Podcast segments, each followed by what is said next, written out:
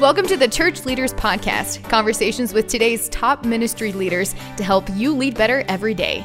And now, podcasting from scenic Colorado Springs, Colorado, here's your host, Jason Day. Welcome, friends, to another great episode of the Church Leaders Podcast. I had the opportunity to speak with Terry Smith this week, lead pastor of the Life Christian Church in the New York City metro area. Terry has served as pastor at the church for the past 27 years, leading them to grow from 54 members to over 3,000 in their weekend worship gatherings. The church is beautifully diverse, with people from over 130 distinct communities across New York City, representing a variety of ethnicities, nationalities, and socioeconomic backgrounds. All of Terry's leadership is grounded in being a hospitable leader, and his latest book, entitled The Hospitable Leader, details the biblical and practical realities of leading from this fresh perspective. On this week's episode, Terry and I discuss the heartbeat of leading in a way that focuses on welcoming and feasting, and why that is so very important in reaching people with the hope of Jesus. We talk about our need as leaders to not just focus on our organization's goals, but on the dreams that God is birthing in those we lead. Terry shares an insightful story about the balance of communicating with grace and truth that you really aren't going to want to miss. This is a very encouraging conversation. You're going to want to share this with your leadership team. So please join me in my conversation with Terry Smith. Terry, welcome to the Church Leaders Podcast. Thank you for taking the time to be with us. Thank you, Jason. This is a great opportunity for me to connect with you and your listeners, so thank you. Awesome, brother. Now, Many leadership books have been written over the years, and Terry, I imagine that you've likely read many of them. However, from your own experiences leading your church, you've seemed to notice uh, somewhat of a gap when it comes to talking about leadership. This idea that leadership is most effective when it's grounded in being hospitable. And so, Terry, you've written this new book entitled The Hospitable Leader. Uh, first question I have, Terry, is why another leadership book? Well, thank you. That's a great question, Jason. I I think that I've written this out of my own personal experience leading a church here in the New York City metropolitan area for 27 years now. This is not a place that is known for its hospitality. Yet somehow I have known that I had to create an environment where people who might not typically be open to the message I'm sharing or might not typically be willing to be led would open their hearts to me and allow me to influence them for good purposes. So we've thought a lot about how to create that kind of environment as an organization, and thankfully we've had some success with that. So I, I wanted to share some of my learnings as well as some of my understandings of Scripture and how Jesus led hospitably. Excellent, Terry. Now, so can you just kind of give us a description uh, what what does it really mean to be a hospitable leader? What what do you mean by that term, hospitable leader? Well, a hospitable leader creates environments of welcome where moral leadership in any form can more effectively influence an ever expanding diversity of people. I see hospitable leadership as a worldview, a mindset, an approach. It can have multiple expressions in action and behavior, but it's kind of like a philosophical operating system. A good operating system helps everything work better. And I think that if we can view all of our activities through the lens of hospitality, that our leadership can be more effective in every way. Excellent. Now, you, your church, the Life Christian Church, it's a, a thriving church, um, growing, doing some fantastic things there. And I know from our conversations in the past, you've you've shared about your church that it's you know it's a very diverse church. You know, it's made up of people from different backgrounds, uh, different um, socioeconomic status, uh, even different denominations have, have gathered together to be a part of your church. So, what does it look like to practice this idea of hospitality in a church that is as diverse as yours? Well, I think hospitality is a, a huge key to the diversity because the the thing about hospitality is it's about welcome. And we've worked hard to create an environment where all kinds of people feel welcomed. And not only that, but we we particularly have also for some reason by God's grace been able to attract a lot of leadership type people And I've discovered that part of hospitality is being hospitable to people and their dreams. And, um, you know, this hospitality thing is about a whole lot more than physicality. It's about an attitude, it's about a spiritual environment, it's about a communicative environment that that welcomes people, that invites people. So I think that that that hospitality is more a cause of the diversity and the kind of people we attract than about anything else I could describe. Wow, one of the things that I, I like about the book is early on in the book you you begin to talk about Jesus as a model of hospitality, and specifically, you talk about the the Last Supper, and and you use that kind of as a framework to show how Jesus was a, a hospitable leader. Um, can you kind of walk us through Jesus, his actions, and what we learn from his example at the Last Supper? Yeah, it's interesting. In Luke's gospel, there's attention given to a part of the Last Supper that I, I don't hear a lot of people talk about, and that was that Jesus took great pains to make sure that Peter and John prepared the upper room he, he gave them very clear directions to make sure that there was a hospitable environment for this mo- most momentous of leadership moments to take place. I mean, he told them where to go find the room, that it would be a large room, that it would be furnished appropriately. He told them to prepare the meal.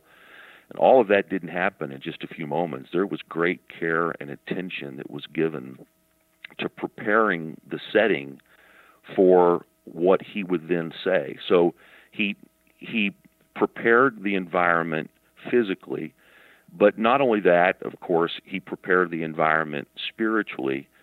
I, I talk a lot about hospitable leaders creating environments that feel like home to people, and home is where our hearts are warm. And when our hearts are warm, it's easier to say difficult things and to lead people and challenge people in positive ways.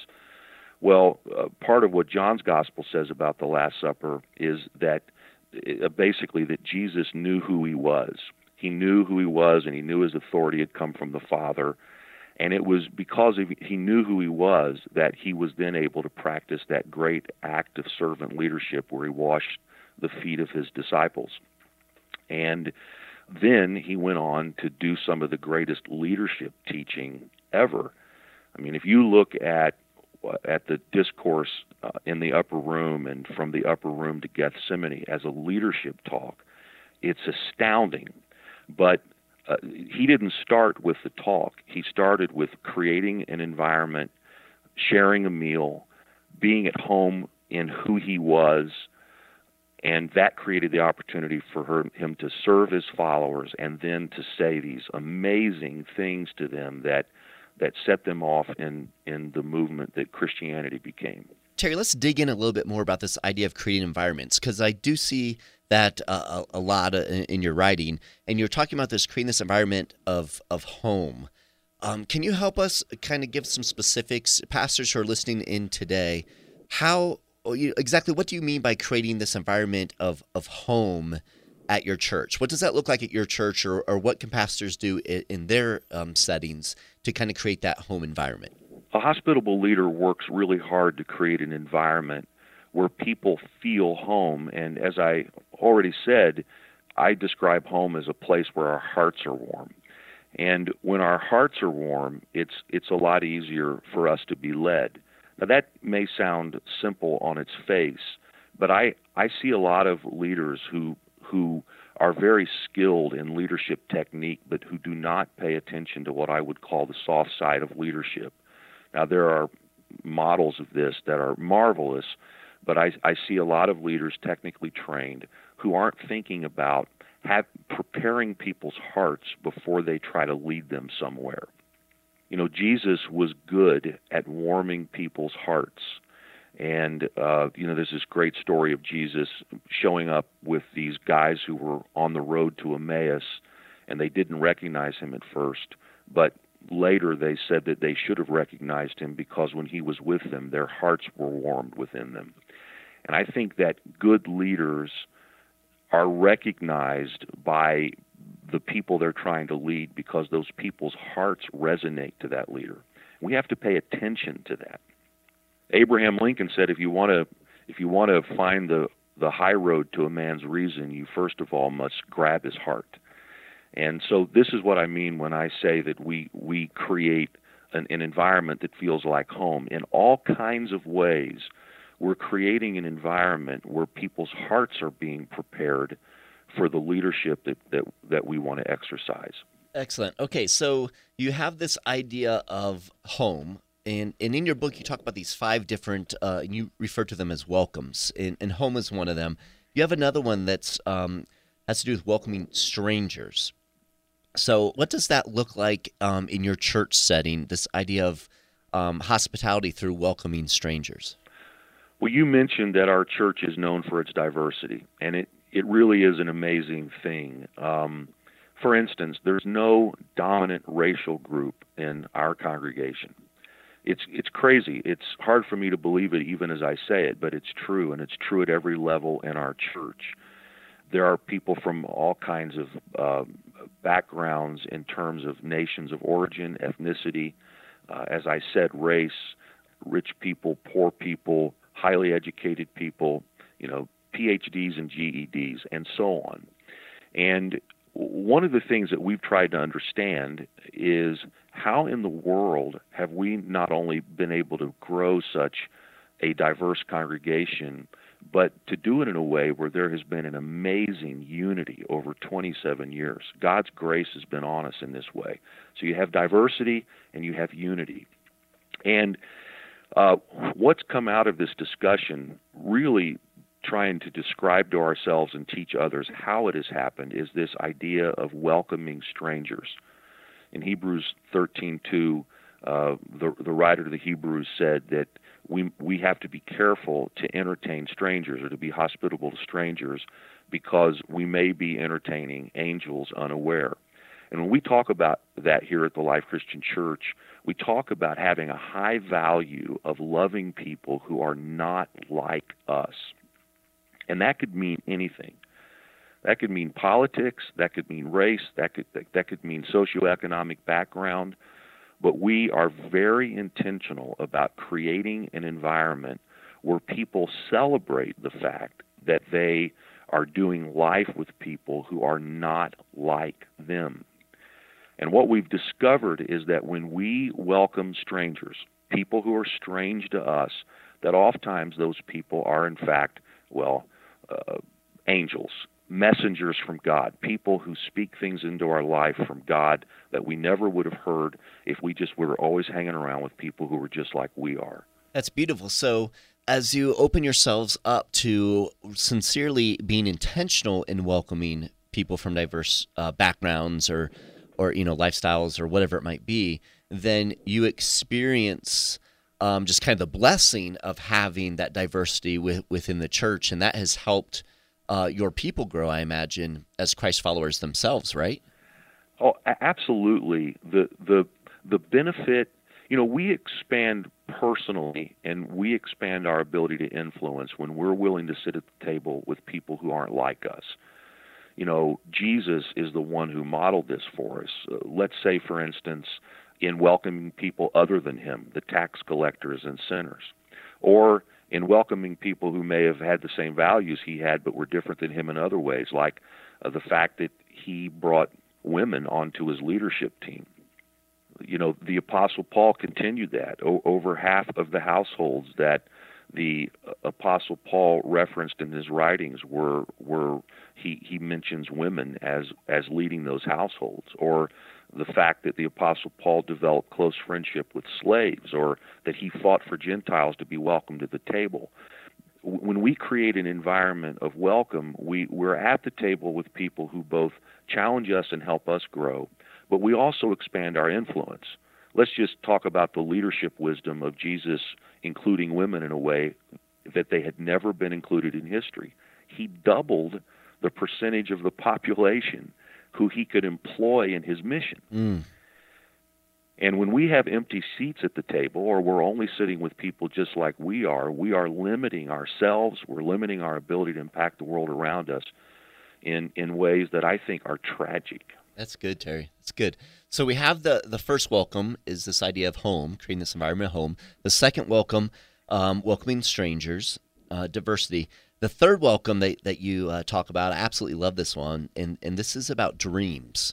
And one of the things that, that I loved is as you're talking about being a hospitable leader, you talk about the fact that they don't just focus on the goals of their organization or their church, you know, if they're pastoring a church, but they also focus on the, the dreams of the people within the organization. Can you talk to us a little bit more about about that? Yeah, I'd love to. This is really at the center of, of my my leadership theory. I think one of the greatest leadership talks ever given is in John's Gospel, chapter 10, where Jesus very famously says in John 10:10 that he came to give people life in all of its fullness, or as Eugene Peterson has it in the message, more and better life than they ever dreamed of.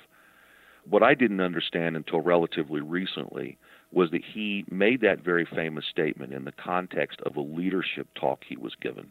Now, there's a lot to be said about that in terms of its its its context, but he's making a distinction between good leaders and bad leaders, or good shepherds and bad shepherds, and he's introducing himself as a good shepherd who's who's bringing a new type of leadership to the fore. That's the context in which he promised that he would give people more and better life than they ever dreamed of. I think that this is a key to being a good shepherd or to being a good leader or more technically a moral leader. We are invested in the dreams of those who are following us. And that's in contrast to the bad shepherd or the bad leader or the immoral leader or what Dietrich Bonhoeffer called a misleader who always makes their leadership efforts about themselves and their dreams and their goals or the goals, the worthy goals of an organization. So I think um, that a leader is invested in the self actualization of their follower, which I write about extensively, as well as the goals of the organization or the accomplishment of mission. And and I think we can do both at the same time. That's awesome. You you, you use this phrase area of destiny kind of when you're talking about people living into you know the fullness of what God has has created them to live into and you give a, a story you share a story about Roman from your congregation can you talk to us share because I think it's a great example of, of what you're talking about yeah so I talk about how that part of part of the idea of a leader being hospitable to people in their dreams is that a leader is invested in helping people find their place in this world and and actualizing all the possibility in that place. So I talk a lot about getting up every day and I say this to my congregation a lot. I get up every day to inspire you to the life God dreams for you. Mm. And one of the ways we talk about this is is area of destiny. Area of destiny is is about finding our God predestined place in this world. And um, area of destiny is the combination of mission, passion, and gifts. Well, so Roman Oben, uh, who's given me permission to tell this story, Roman was a great uh, NFL offensive lineman with the Giants, and he got traded in the Eli Manning trade to San Diego, and then he won a Super Bowl in Tampa Bay. Post retirement, Roman experienced what a lot of NFL football players and professional athletes, in my experience, go through, and that is, what? Who in the world am I? What am I? What am I supposed to be doing with my life? Their whole identity was caught up in athletics. Well, Roman had success uh, hosting the post uh, game Giants show on television here in New York City and some other media things, but he wasn't happy, and we kept having meetings with one another about uh, you know what's my life supposed to be about, and um, he through my teaching on area of destiny started trying to figure out what was his God destined place, and how could he find the intersect of mission, passion, and gifting, and um, he he ended up uh, being hired as what Sports Illustrated called the man in charge of the future of football. He's the VP of youth uh, and high school development for the NFL now, and he he in, in the book I have a, actually an email from him where he thanks me for challenging him to go on this journey to really make sure that he was doing what his life was meant to be about. And for him, he thinks that's giving back to kids and families and helping football grow and and and it doing for others what it's done for him.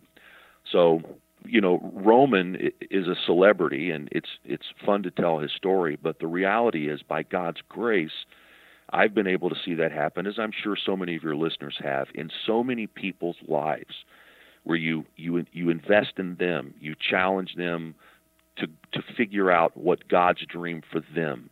You make it about them finding their place, them being successful in their life. And when they do, then they bring it back to the organization.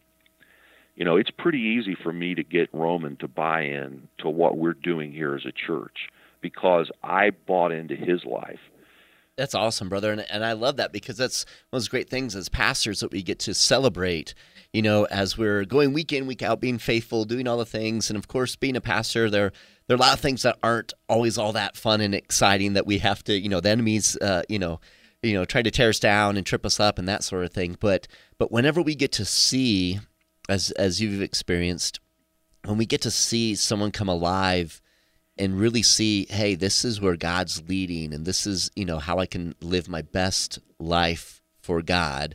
Um, that's one of the most rewarding things I think we experience as pastors, and that all plays into what you're saying as a hospitable leader is that we need to be focusing not just on what we're hoping our church achieves and what our, our goals are for us as a lead pastor or us as a church, but how that plays into those dreams that God is birthing in the people He's entrusted us to lead. So I, I absolutely love that. I, I appreciate that. And I would just say, Jason, that our mission statement at the Life Christian Church is to inspire people to the life God dreams for them as we spread His love in ever widening circles. So the idea is that we're investing in the dreams God's given people, and we're trying to connect those dreams to God's dreams for His world. Mm. And then uh, that's I, I can get excited to get up every day and do that. That's awesome. I love that. All right, so um, you talk about another welcome, and this one this one was very interesting. It um, has to do with communication, and and one of the things that you touch on is the idea that through communication, a hospitable leader is speaking both in grace and truth. How do leaders, hospitable leaders, speak truth in a way that really encourages people in their growth? Well, I think, first of all, I think we have to make a real commitment to speak truth. And I think that's true. I, I don't think creating a hospitable, hospitable environment is, is about um, compromising what we're called to say that's truly life changing for individuals now and forever. And so I think we have to make a commitment to speak truth, capital T. But I also think for any set of relationships to be effective, that there has to be truth telling, whether that's in a marriage or with it's in our relationship with our children or our staff team or whoever it may be. We have to make a commitment to truth. Well, the problem, of course, is that a lot of people um, do not speak truth in a way that's wrapped in grace. Jesus, of course, was full of grace and truth. And I've made a commitment to speak truth, but to make sure that I do it in a way where people will actually hear it. A story that I enjoy is that, um, let me think about how to say this. Um, I have a, a, a, a some time ago, I felt like I needed to share a message that spoke to a societal issue that was quite controversial. Um, now, I don't get up every week and do that, but I felt like the time was right and it needed to be done. People were asking questions. And so I took the risk to very carefully craft a message and to speak this, what I believe to be true according to Scripture, in a grace filled way. And after the service, I was very nervous about the whole thing. After the service, I had a, a couple walk up to me, and he introduced himself to me. They'd just moved to the New York City metropolitan area, and he was the producer of a very well known, one of the top late night television shows, where a lot of time is given to making fun of people who believe basically what I believe and what I had just shared. And this producer said, "Hey, listen, I, I want to, I just want to tell you that I disagree with almost everything you said, but I appreciate the way you said it." Mm. And that's probably four years ago, and those people are still here pretty much every Sunday. Now, I think I've moved the needle in terms of them developing a, relationship with Jesus and a biblical worldview. I hope so. If I haven't, I'm failing. But I'm glad that I created an environment where I could speak truth, but where they were still comfortable to where it's okay for them to disagree. Yeah.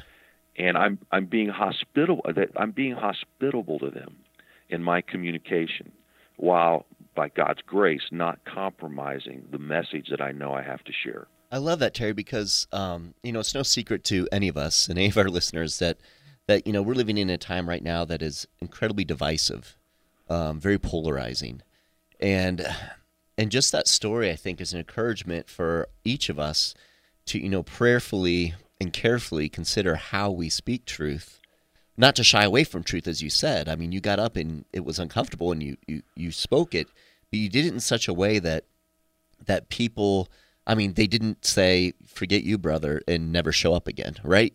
And and i think that is one of the really probably one of the greatest challenges that we're facing right now as pastors is how we how we balance that in in such a way that that we can like you said continue to have a conversation with someone rather than just you know blurt truth out in however we choose and then never have ongoing relationship or conversation with them. What recommendations would you give to pastors who are listening in now who you know see this same thing and wrestling with the, this tension?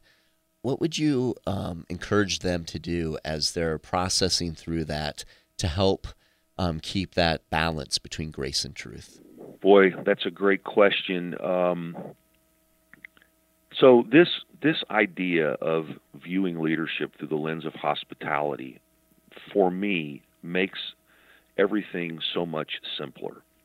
And that is, if I see my leadership domain uh, as Jesus did, where he said that one of the ways to describe his kingdom was as a feast that a king threw for his son. If I can see everything in my domain as a as a feast that I'm inviting people to, a banquet, uh, a, a, a, celebration, a breaking of bread. If I can create that kind of environment, then I can speak truth. And uh, I, I, I hope that I'm answering your question well, and I, I encourage you to dig a little deeper to make me answer it better if you want to. But I, I think one of, one of my concerns is so many of us feel like that we need to compromise in in order to connect with the culture. And I don't think it does us any good to connect with the culture if we compromise. But it clearly isn't working for us to be uh, pulpit pounding and yelling about everybody and how terrible our world is and what horrible sinners people are. Somehow or another, I need to invite people to the table and I need to create an environment where their hearts are warmed. And I need to find the proper opportunities and the proper ways to speak truth to them. Of course, a big part of that is learning to listen to them. Mm. It's being willing. So a lot of us never spend any time with people who aren't like us. And so, you know, one of the great tragedies of our society, in, in my view, is the political divide and the fact that everybody just seems to be yelling at each other. Well, how in the world do we do anything great if if we don't sit down and at least have a conversation and listen to one another? Now, I'm not just about sitting and you know singing kumbaya. Again, I am determined to speak truth as best as I understand it from the historic teachings of Christianity and the teachings of Scripture. But I've got to create an environment where people are willing to hear me. Yeah, and I love that. And one of the things I absolutely love, Terry, about um, the book as a whole, The Hospitable Leader, and, and basically just, you know, how you just keep that in front of us. And, and you touched on it when you talked about the feast and, and this idea of celebration is that the idea of the hospitable leader, I, I feel, is so um, kind of saturated with hope. You know what I mean? It's like the focus is that God is a, a big God and there's great possibility with God, right? And it's this idea of hope from everything from creating this environment of home to welcoming the stranger to you know the dreams and trying to help people find you know how God has has deposited those those dreams into their hearts and into their lives. The idea of communicating with grace and truth, the celebration of these feasts, all of this, you know, the thread that runs through all of this is this whole idea of hope. And it, seems that one of the big things you're saying is that a hospitable leader is someone who creates uh, this, um, or, maybe not creates, but recognizes this hopeful environment that God has created for us, where there is room for us to, to grow and to celebrate and to experience God's absolute best. Would you say that that, that hope is a, a huge part of this idea of being a hospitable leader? You know, I would, and it's it's why I kind of wrap the book up with this whole idea that in Romans five, Paul says that we are happy because of the hope we have to share in God's glory. You're well aware, Jason, of all this research that's been done in the last couple of decades of the power of happiness, how that happiness is a precursor to success. People who are happy, every study shows, are more successful in every area of their life. And I think in Christianity we've we've been a little afraid of happiness, as if happiness is the ugly stepsister of joy and that's a, a discussion to have. But when we, if we understand happiness as as um, having a sense of meaning and satisfaction in a life of purpose, then I think happiness is a good thing. And I believe that hope is the key to happiness. Again, Paul said we are happy because of the hope we have of sharing in God's glory. And sharing in God's glory is, you know, it's, uh, you know, God's glory is His self manifestation, and um, it has to do with who He is and what He's doing. So again, to, to rephrase it, we are happy because of the hope we have to be involved in what God's doing in the world now and forever. Well, I think when when when we you know if our leadership is going to feel like a feast that we've thrown for our followers, we have to personally be happy and we have to create hopeful environments that stimulate and help people be happy. And you know, I I, I think Christian churches would be a, a, a lot better at doing what we're called to do if, if we were all just happy. yeah, I love that, brother. I love that. Oh, thank you so much for for this uh, this uh, kind of new perspective. I think for many of us, um, from the angle of a hospitable leader, uh, and for being with us, Terry. Terry, can you tell us how, if people want to uh, learn more about the book or connect with you, um, what's the best way for them to do that? Well, thank you. I'd, I'd love to to share that. So, if if someone wants to receive a, a free preview of the hospitable leader, including a the introduction and the chapter about strangers, welcoming strangers, they can text the code TERRY to 345 345.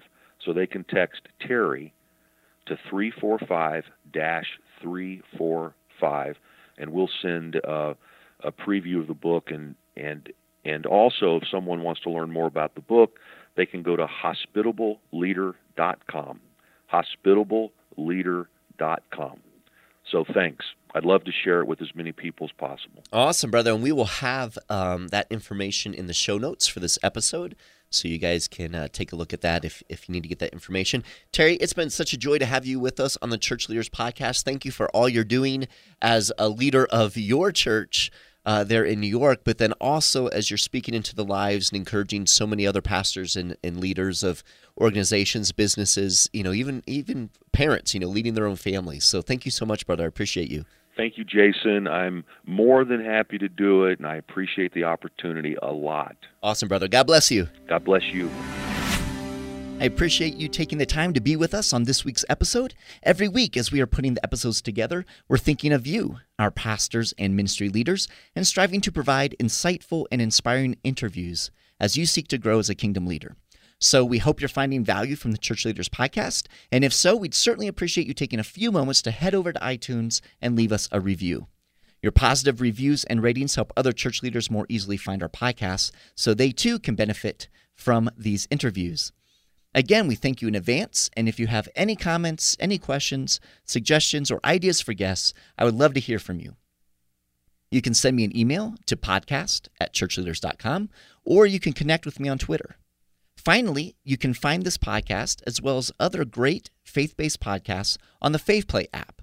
It's available for both Apple and Android. And so we encourage you to check that out as well. So until next time, this is Jason Daye, encouraging you to love well and lead well. You've been listening to the Church Leaders Podcast. For articles, videos, and free resources that will help you lead better every day, visit our website at churchleaders.com. Thanks for listening.